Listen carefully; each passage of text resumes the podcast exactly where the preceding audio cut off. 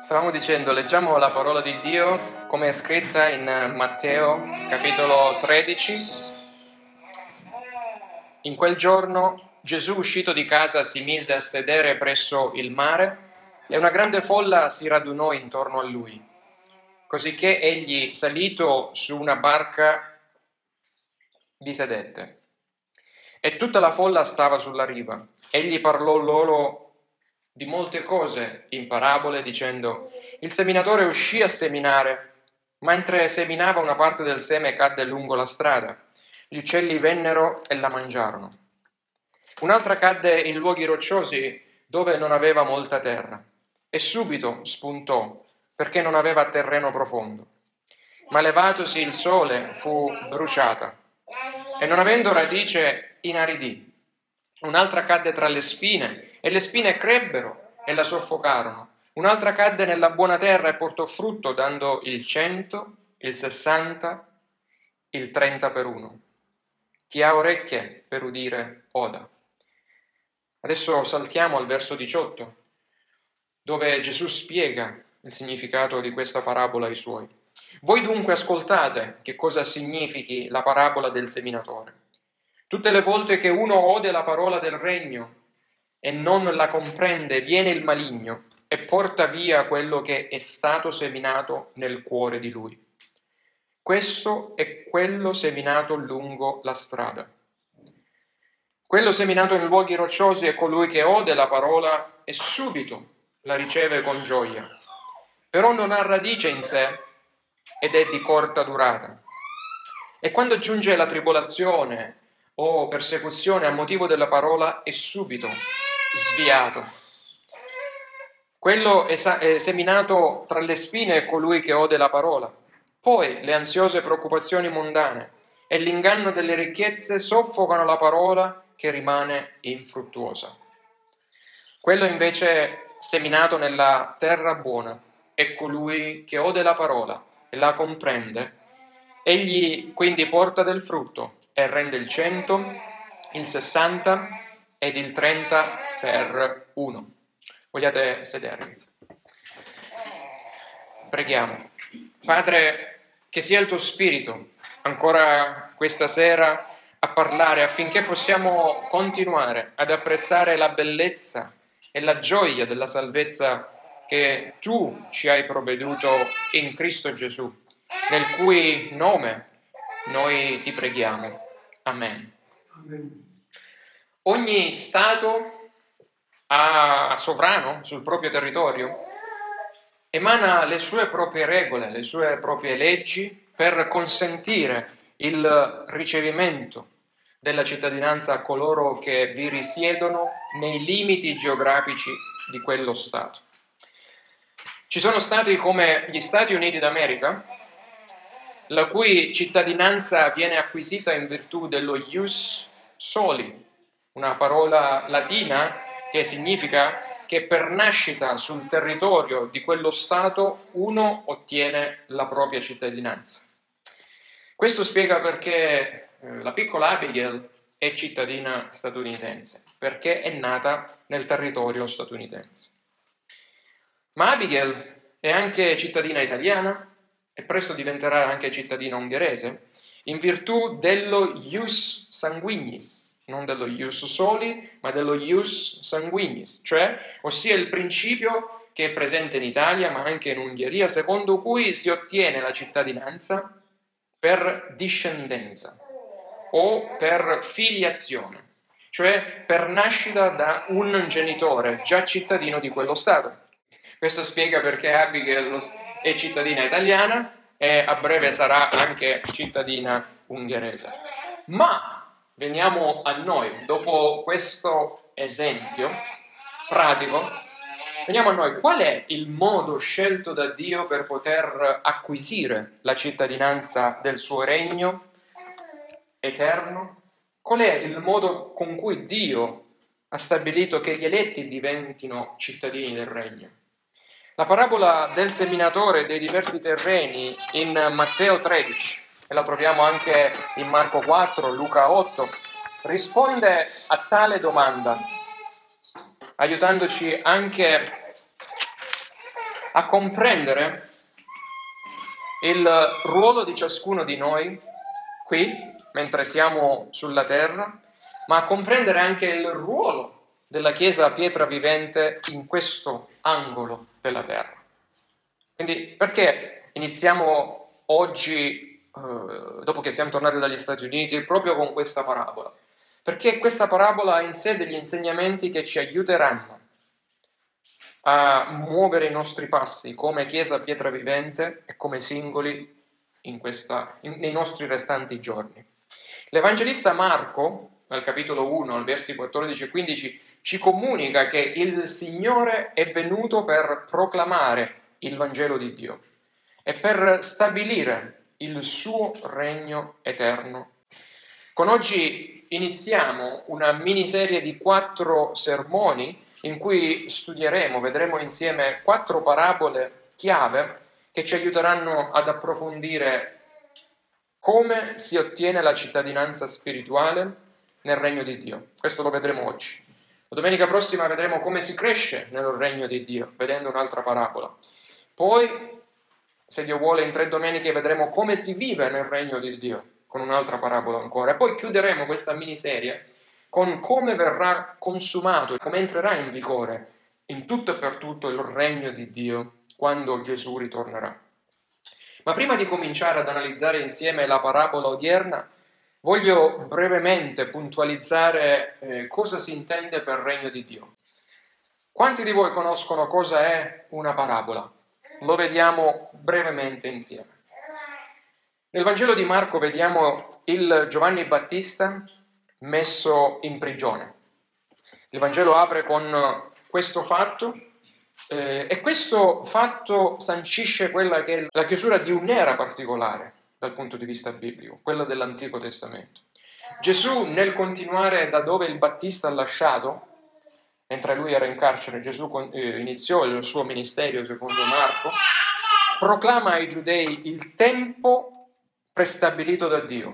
La parola greca dice il tempo kairos, cioè il tempo prestabilito da Dio è compiuto ed il regno di Dio è vicino. Ravvedetevi e credete al Vangelo. In poche parole, l'antico patto ormai si avvia alla conclusione. Il Signore inaugura il nuovo patto, ossia il compimento del tempo speciale della salvezza. La salvezza che è distinta questo, da questo punto in avanti nel Nuovo Testamento perché è rivolta a tutti, non più solo ai giudei. Il Vangelo viene sparso a tutte le genti e come vedremo da questa parabola, il Vangelo viene sparso su quattro terreni differenti che esemplificano tutta l'umanità. E sino alla seconda venuta di Cristo, badate bene, e questo è importante per eh, coloro che devono completare la liturgia dei bambini.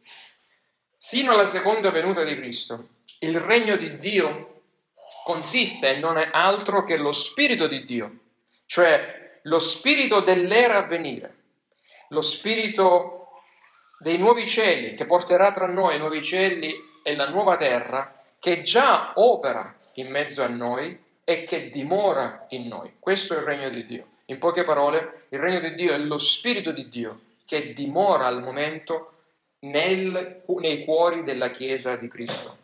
Egli è già all'opera in noi e attorno a noi per radunare e per marchiare, per sigillare con la cittadinanza celeste i cittadini del regno di Dio. Dunque, alla domanda come si ottiene la cittadinanza celeste, la risposta è attraverso lo Spirito di Dio che abita in noi e che ci marchia come cittadini del regno celeste, nonché il regno di Dio in noi. Tecnicamente i teologi del, parlano di regno di Dio già inaugurato. Perché? Perché noi abbiamo ricevuto la caparra di questo Spirito e poi noi saremo con il Signore nel futuro. Quindi è stato inaugurato da Cristo nella sua prima venuta, c'è un momento di transizione, famoso, i famosi ultimi tempi, in cui il regno di Dio non è ancora, si dice, consumato del tutto, cioè verrà consumato del tutto pienamente alla sua seconda venuta. Sono un po' tecnico qui affinché voi possiate cercare di capire cosa significa il regno di Dio. Il regno di Dio lo trovate abbondantemente nei Vangeli. Pensate al momento, adesso, così come quando Gesù ha inaugurato il regno di Dio, il regno di Dio è caratterizzato da cinque elementi. C'è il re, noi abbiamo un re, il re è seduto sul trono ed è Gesù Cristo, è il re del suo regno, il quale ha legittimamente ricevuto da Dio Padre cosa? Il dominio, dominio per regnare su tutto, che la gente lo voglia capire, accettare o meno, Cristo regna tanto quanto sulla Chiesa, tanto quanto sui non credenti.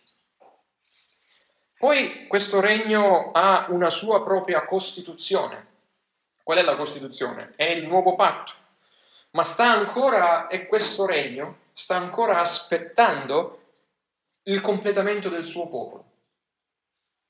È il popolo di Dio completo al momento? No, perché ancora non tutti gli eletti sono stati salvati. Quindi il popolo di Dio, che caratterizza il regno di Dio, deve essere ancora completato, così come non è ancora visibile il reame fisico, cioè i nuovi cieli, la nuova terra che verranno portati dallo Spirito di Dio nel momento in cui Cristo ritornerà.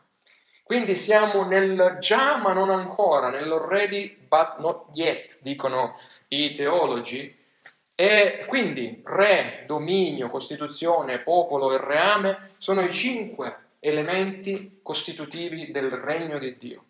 E quando per mezzo della predicazione il popolo di Dio sarà interamente riunito, radunato e marchiato dallo Spirito Santo, allora e solo allora discenderanno i nuovi cieli e la nuova terra. Il popolo di Dio abiterà nel reame di Cristo, con Cristo. Dunque, dopo aver visto cosa è il regno di Dio, e qui mi rivolgo di nuovo alle bambine del patto che devono completare la uh, liturgia, Ora vediamo cosa è una parabola. Nel suo ministero terreno Gesù ha fatto ampio uso delle parabole per rilasciare, per dare i suoi insegnamenti alle folle. Proprio in maniera succinta, in maniera comprensibilissima, credo, la parabola può essere eh, semplicemente una storia della vita reale, una storia terrena, avente un significato celeste. Cioè Gesù cosa fa? Eh, prende fatti quotidiani per rivelare cose profonde celesti. L'Evangelista Matteo, dai versi 10 al verso, ai versi 17 del capitolo 13, spiega che Gesù parlava in parabole per rivelare la verità celeste, ma solo agli eletti. La parabola stessa era costruita in modo tale che potesse nascondere al tempo stesso le verità celesti ai non eletti. Pensate. Le parabole servivano per ammorbidire il cuore degli eletti da una parte, ma dall'altra servivano per indurire e al tempo stesso divenire giudizio, occasione di giudizio per, coloro che non dovevano comprenderle.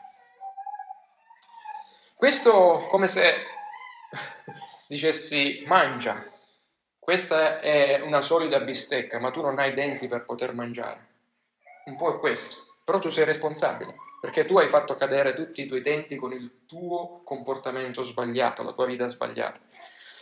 Questo ci spiega perché tanti ancora oggi ascoltano e rigettano il Vangelo a cannole, ascoltano e rigettano il Vangelo a Francavilla, a Lecce, negli Stati Uniti, in Texas, ovunque nel mondo.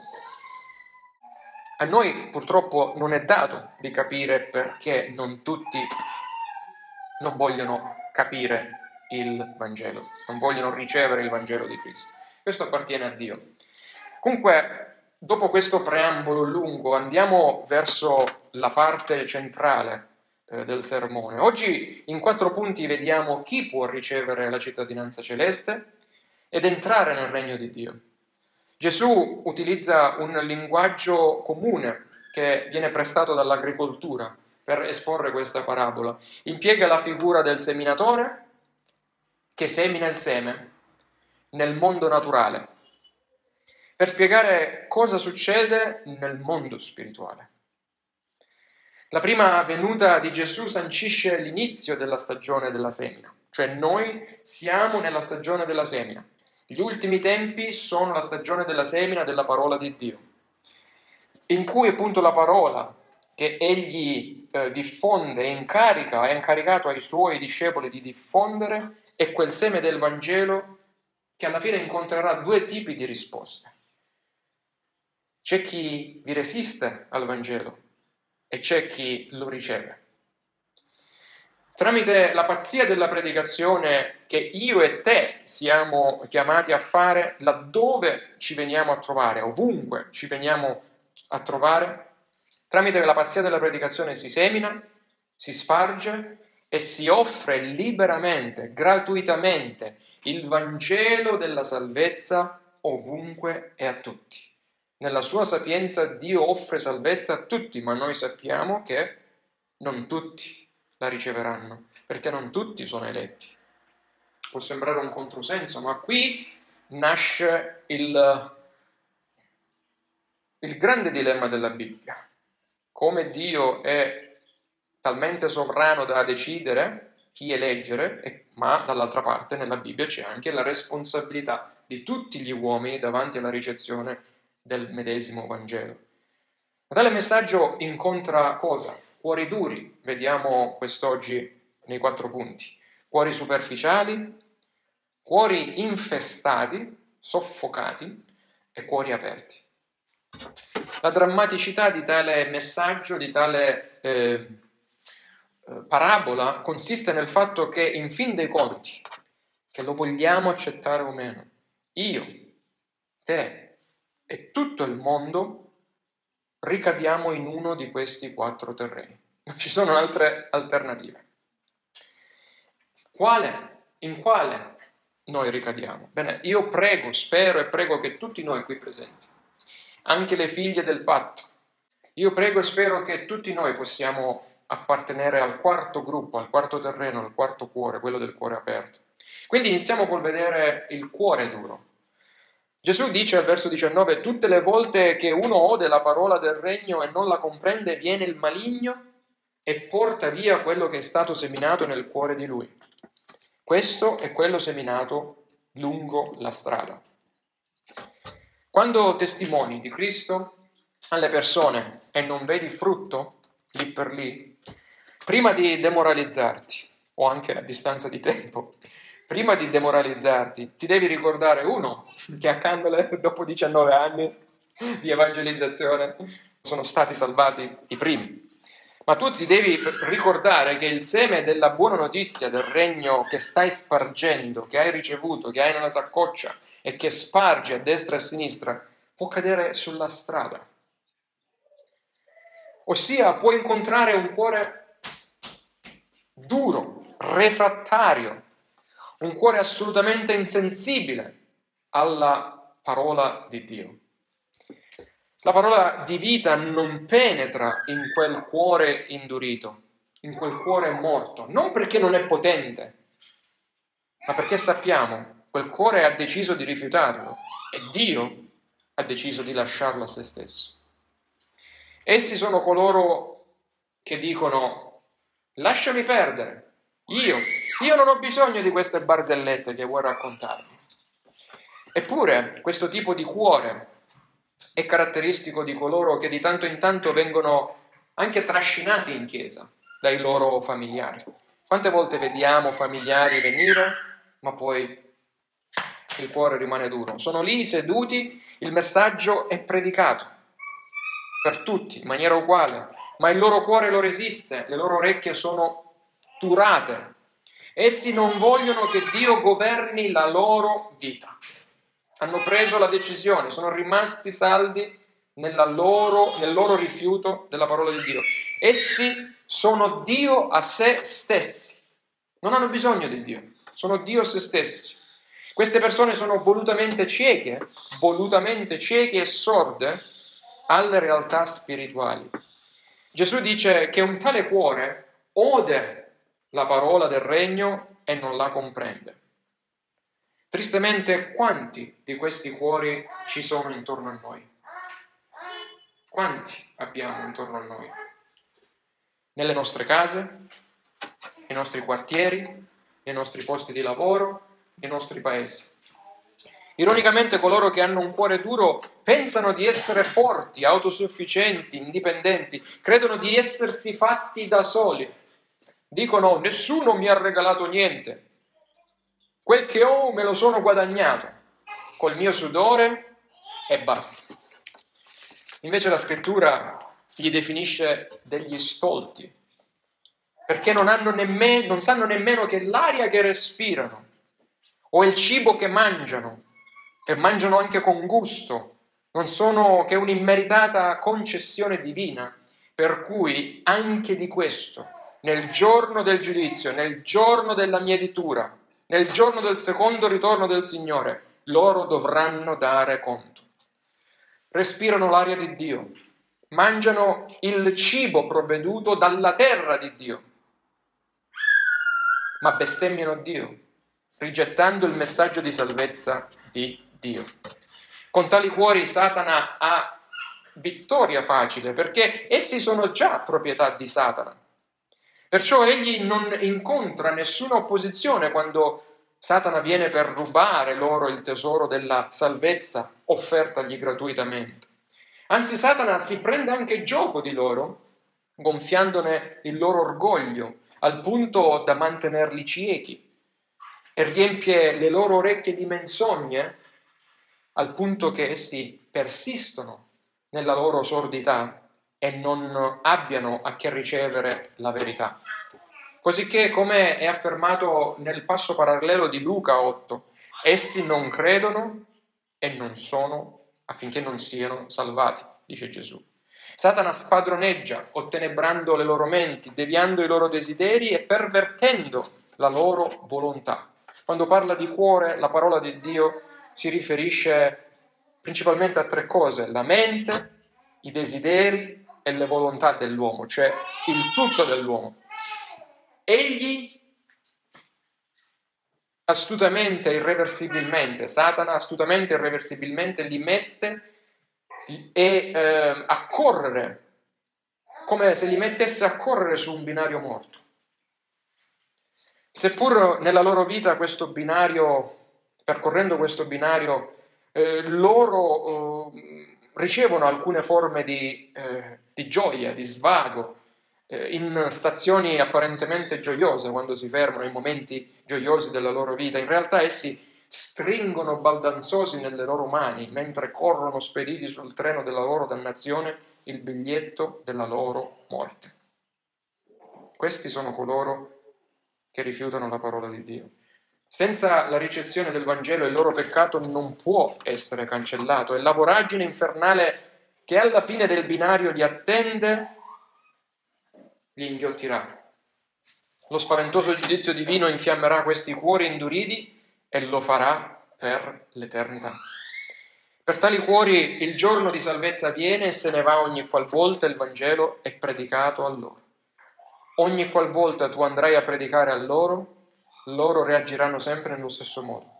Il loro cuore rigetterà, le loro orecchie saranno chiuse, i loro occhi saranno ciechi. Questi sono cuori che Dio stesso ha abbandonato e si compiace di non aprire, come è scritto Romani 1, perché loro hanno rifiutato il Dio vivente è vero.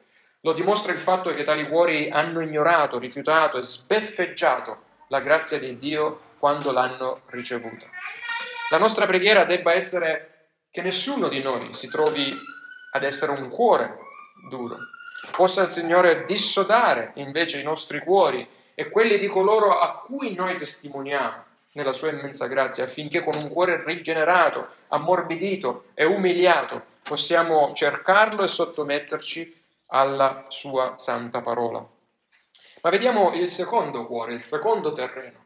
Ovviamente dietro ogni terreno c'è un cuore, il cuore superficiale. Verso 20. Quello seminato in luoghi rocciosi è colui che ode la parola e subito la riceve con gioia, però non ha radice in sé ed è di corta durata e quando giunge la tribolazione o persecuzione a motivo della parola è subito sviato. Il cuore superficiale ha poca terra a disposizione. Questo dice questa eh, parabola. Il seme germoglia velocemente, ma le radici non possono andare in profondità. E la pianticella secca altrettanto velocemente così come cresce, prima ancora di portare frutto. Questa è la condizione molto importante. Muore prima ancora di portare frutto. Spiritualmente parlando, questo cuore riceve entusiasti- entusiasticamente il Vangelo e fa germogliare un certo interesse nelle cose di Dio. Leggiamo al verso 20. Ma ciò che in loro avviene è semplicemente uno sforzo umano dal basso. Cioè, non è un'opera divina che viene dall'alto, che fa crescere questa, questo germoglio. È lo sforzo dell'uomo di comprendere Dio, non l'opera di Dio che vivifica il cuore morto per poi rivelarsi a Lui. Non so se capite. Questa piccola piantina che cerca di nascere e crescere non è altro che lo sforzo dell'uomo, le persone che, ah, voglio conoscere questo Dio. Ma Dio mai ha aperto il cuore per farsi conoscere a Lui. Personalmente ne ho conosciuto qualcuno di questi, tra virgolette, eh, cuori credenti nella mia vita. Non so se voi avete visto o avete memoria di qualcuno che si è comportato in questo modo. Essi possono anche arrivare a mostrare una conversione gesui- genuina. Magari, ah, ma quello è un credente genuino. Iniziano con l'impegnarsi in chiesa, addirittura testimoniano ai non credenti, ma siccome non c'è radice che eh, li innesti stabilmente in Cristo, non sono innestati in Cristo, la loro non è una radicale trasformazione a salvezza, ma una superficiale trasformazione. È una superficiale esperienza cristiana che secca appena, dice il Signore, giunge la tribolazione o persecuzione a motivo della parola stessa che hanno udito. In un cuore superficiale non c'è abbastanza posto per la vera fede, per il vero pentimento che porta alla vita e dunque per una vera conversione genuina. Loro sperimentano una quasi fede che sviluppano ed è uno sforzo meramente umano ed intellettuale. Non un'opera divina, irreversibile, che produce un cambio radicale della natura di quel cuore, di quel credente. Per cui quando giunge per loro la tribolazione, che sia essa una malattia fisica, che sia esso un disastro che avviene nella loro vita, un evento accidentale, quale può essere anche una semplice perdita del lavoro o una benedizione, quale il trasferimento di un lavoro da un posto ad un altro, lontano dalla Chiesa, dalla fratellanza, bene, la loro quasi fede naufraga rovinosamente perché non è innestata in Cristo. Quando la morte si affaccia nella vita dei propri cari, tali cuori superficiali non sopportano la pressione della eh, tribolazione, delle prove e quella bolla di entusiasmo del loro falso cristianesimo nel quale si sono illusi di vivere, pum, esplode. Ed ecco che da un cuore innamorato di Dio il cuore superficiale finisce in men che non si dica ad odiare Dio, che non lo ha risparmiato o, o gli ha mandato addirittura la tribolazione. Vedete, essi arrivano a giudicare la stessa bontà di Dio dicendo se Dio fosse veramente quello che dice di essere, cioè se Dio è amore, perché mai ha permesso che tutto questo accadesse nella mia vita? Perché? Basta un po' di tribolazione e tale cuore superficiale è smascherato. Nella sua espe- essenza, pensate, nella sua essenza anche il cuore superficiale si rivela essere lo stesso medesimo cuore duro di un non rigenerato, come lo è quello del primo cuore, cioè la strada. Ma tale cuore non getta la spugna solo per le tribolazioni che gli sopraggiungono, come dice il Signore, la quasi fede muore non appena la persecuzione arriva a motivo della parola stessa. Bussa alla sua porta.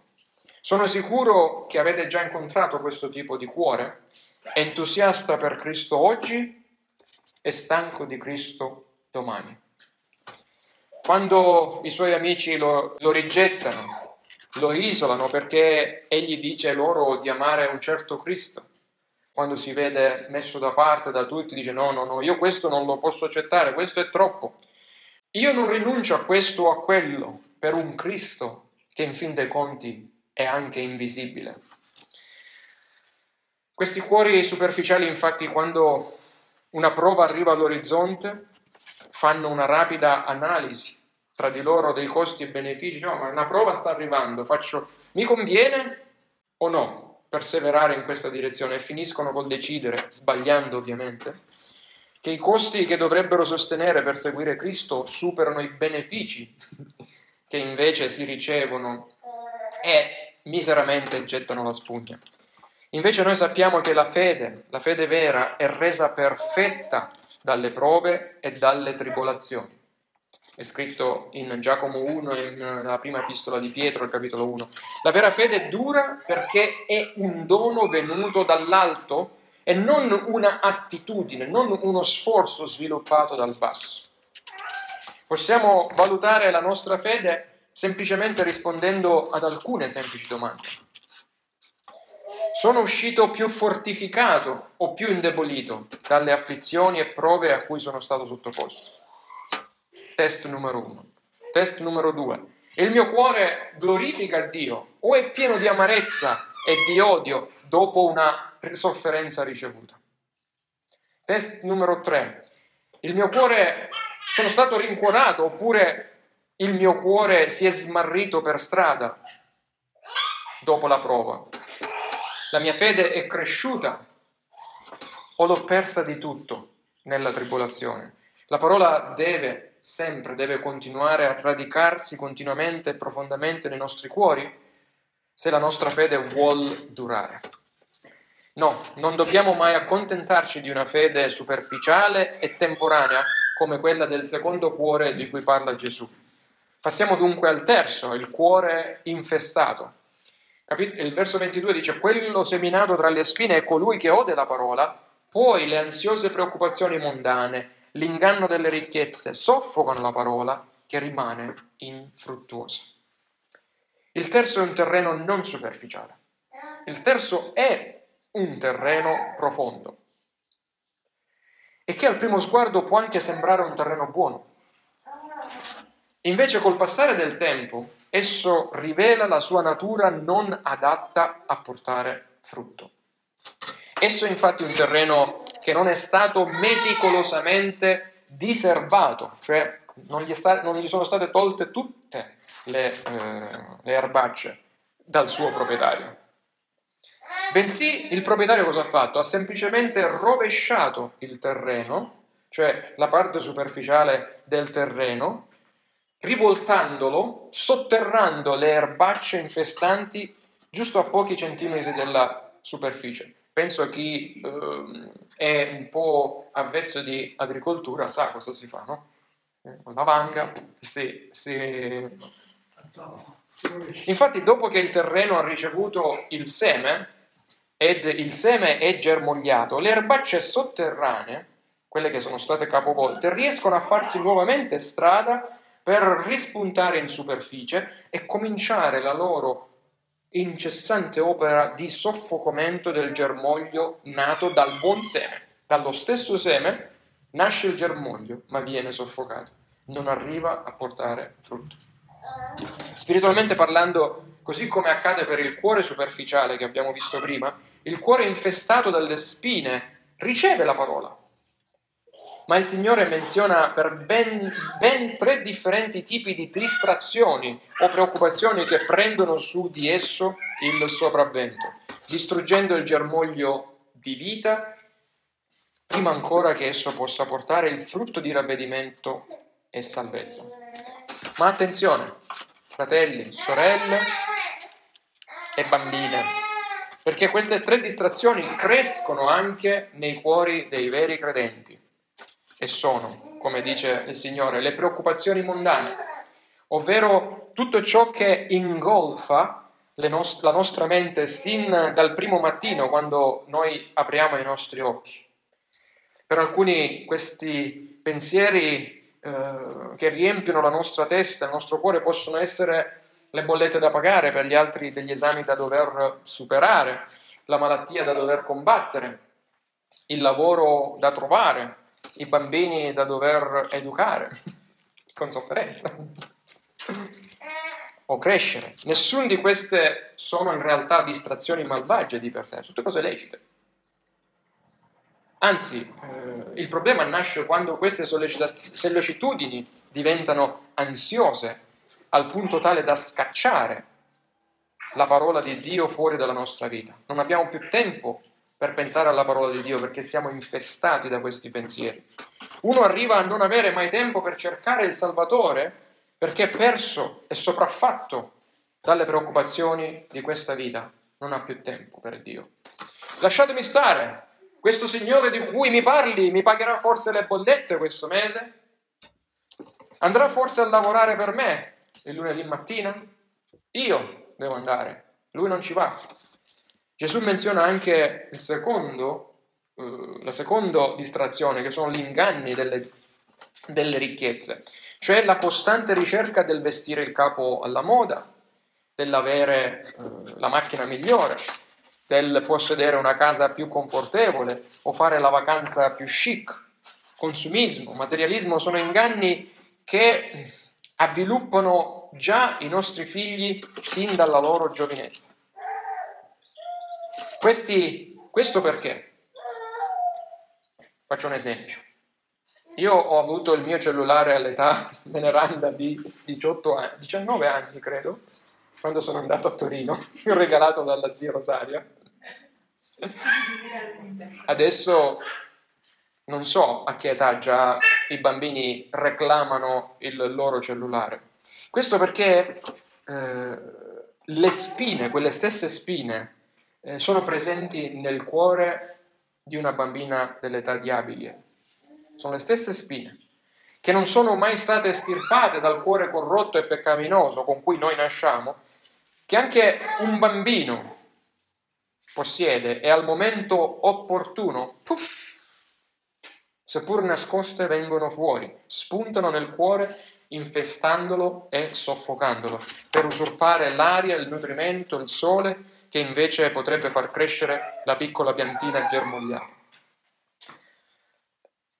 Le ricchezze in sé non fanno male, ma le ricchezze in un cuore non dissodato, non eh, curato, esacerbato, cioè senza erbe, eh, pulito, ripulito dalle spine del peccato, quelle stesse spine mutano cose lecite in cose non lecite.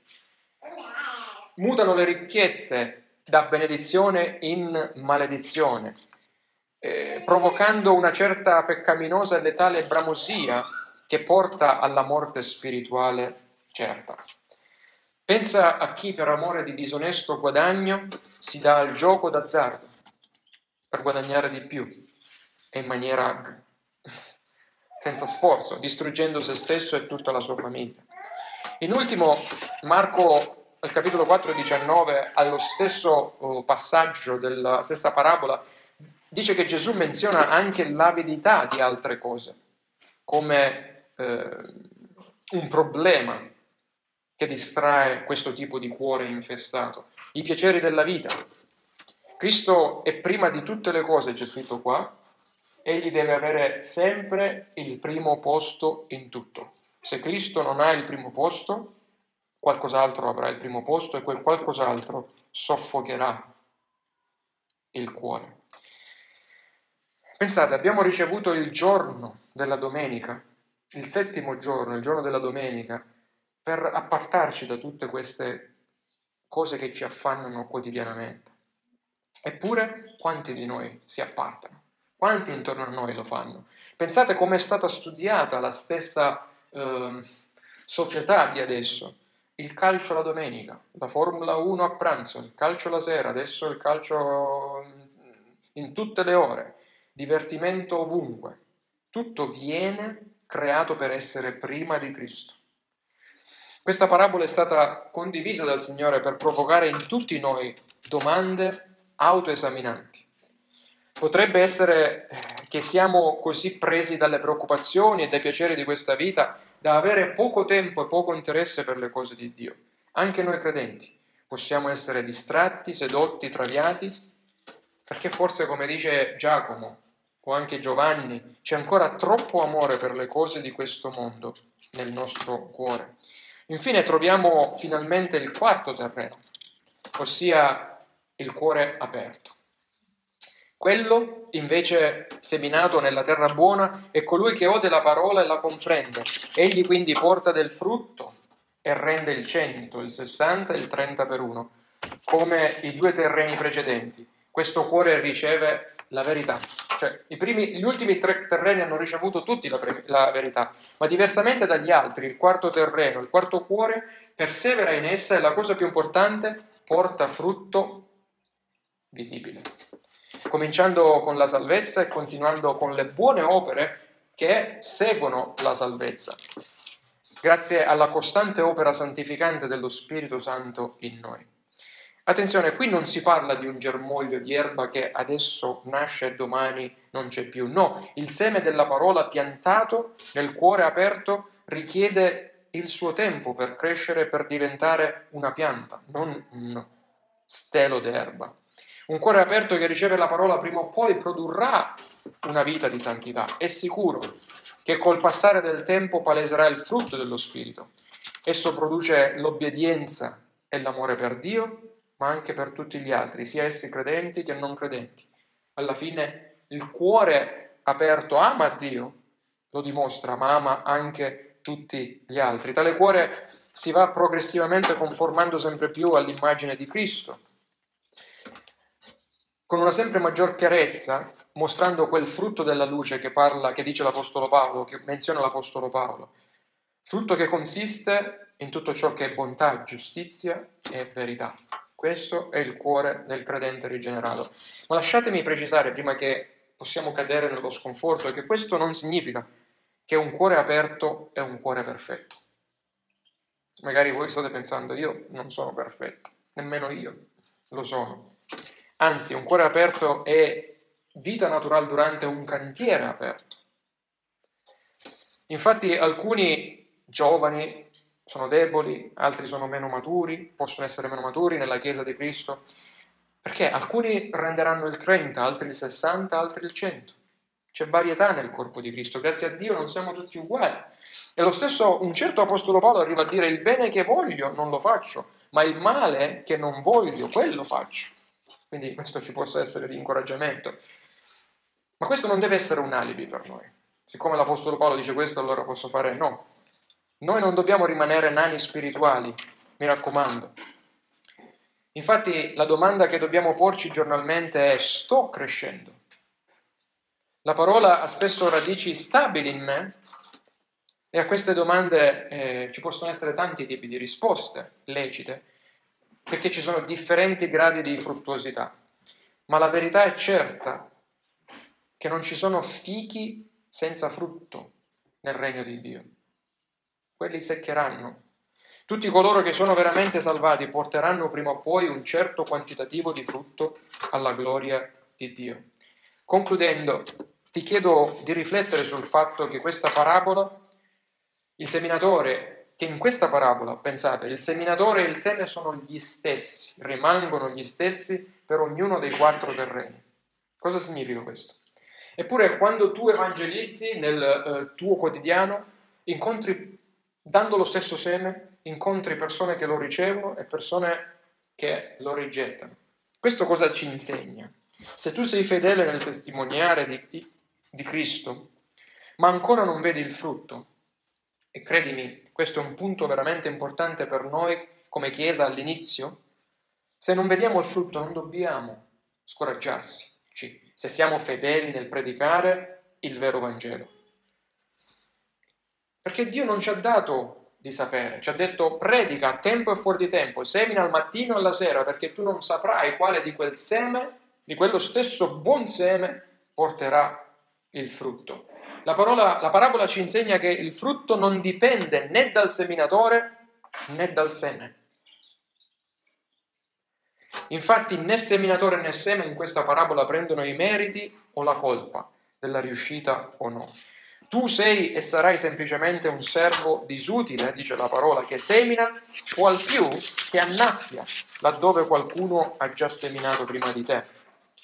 A Dio, secondo il suo santo ed eterno decreto, a lui soltanto spetta il rigenerare un cuore morto in uno vivente, preparandolo per ricevere il seme al fine che esso arrivi al frutto.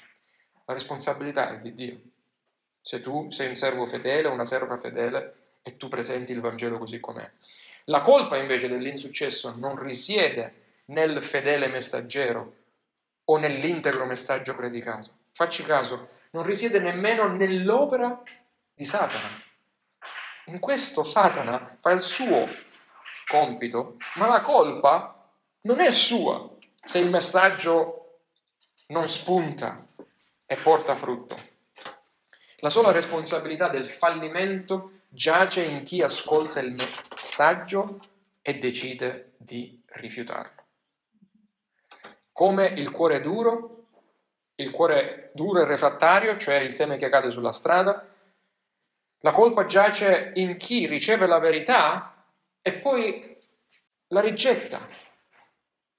Questo è il cuore superficiale, il terreno sassoso o in quel cuore infestato, terreno spinoso. Allo stesso modo, quando il seme invece trova il quarto eh, terreno buono, attecchisce, cresce e porta frutto, il merito non è tuo, il merito non è nemmeno delle parole che tu dici, ma il merito è del fatto che quel buon seme ha trovato un cuore che è stato aperto da Dio come lui aperse il cuore di Lidia. E lì, quello stesso messaggio che per alcuni diventa profumo di morte a morte, ad altri diventerà profumo di vita a vita.